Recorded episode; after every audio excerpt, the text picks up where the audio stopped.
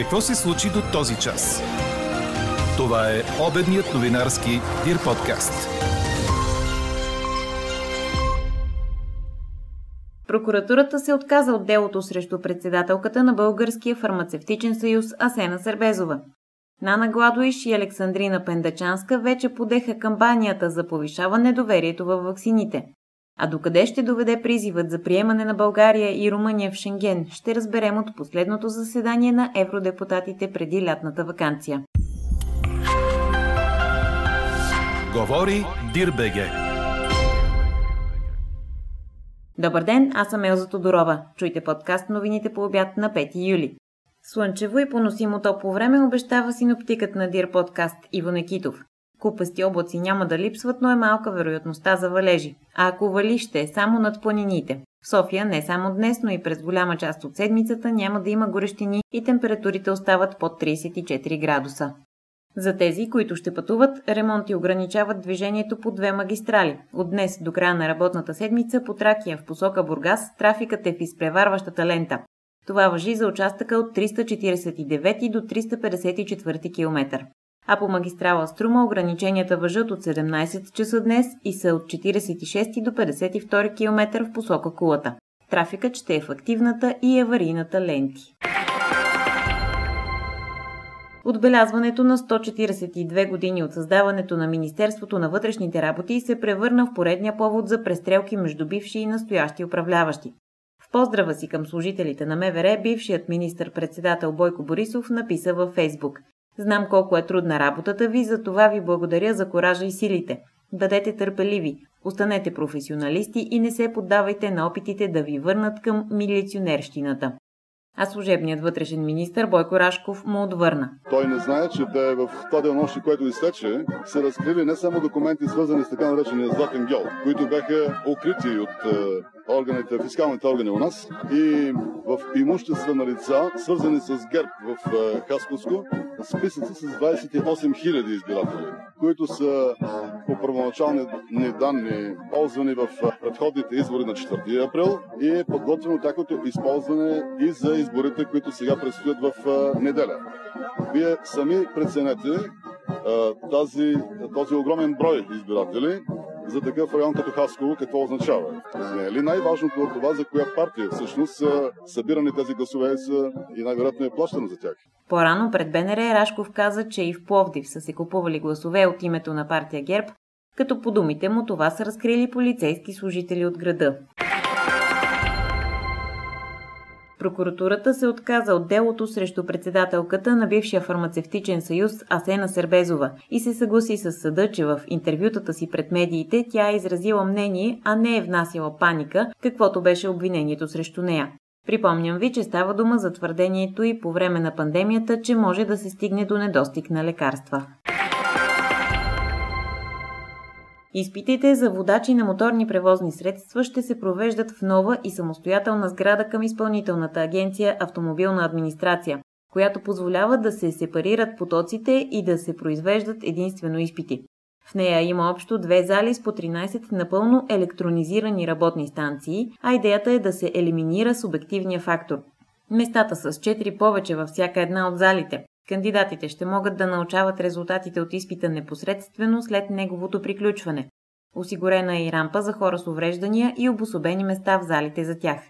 Днес министърът на транспорта, информационните технологии и съобщенията Георги Тодоров направи инспекция на новите изпитни зали. Той очаква ефектът от разделянето на потоците да доведе до много повече изпитвани хора.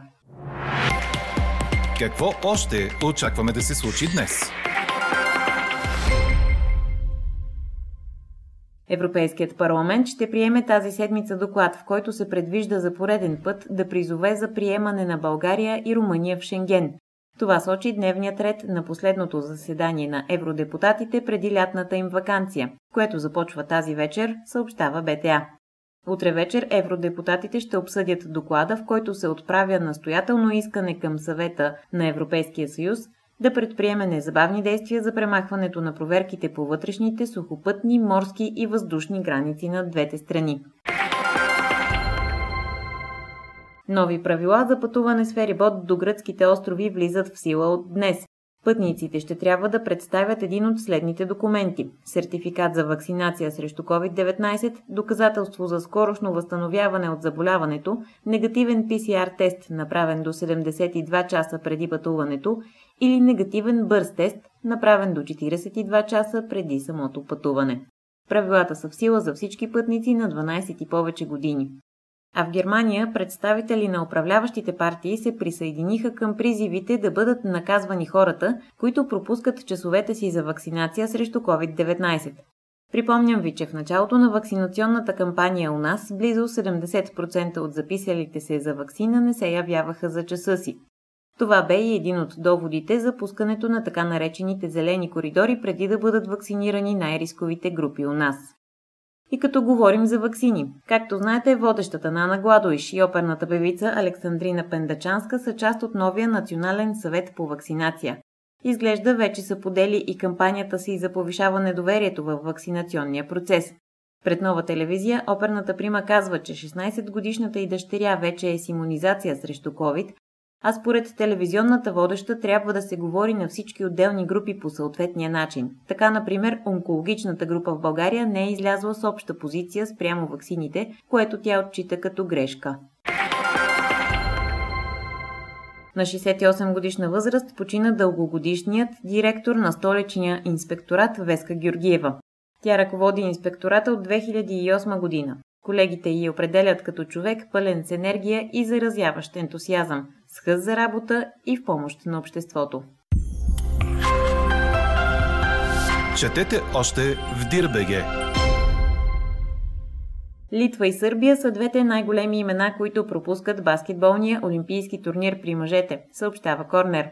Драми в квалификационните турнири изхвърлиха в финална битка двата тима, които бяха считани за фаворити да стигнат в Токио с много силни състави. Осем от финалистите на Олимпиадата бяха ясни заради континенталните им класирания – Франция и Испания от Европа, Нигерия от Африка, Аржентина от Южна Америка, Съединените Американски щати от Северна Америка, Иран от Азия и Австралия от Океания. Японците са на турнира като домакини. Останалите четири места бяха запълнени с много спорвани квалификационни турнири, като финалите късно в неделя вечер предложиха доста изненадващи резултати. На финалите Чехия победи Гърция, а Германия се справи с Бразилия. Най-интересно бе в Каунас, където Словения отстрани домакина Литва. В Белград също имаше изненада, тъй като домакинът Сърбия загуби от Италия.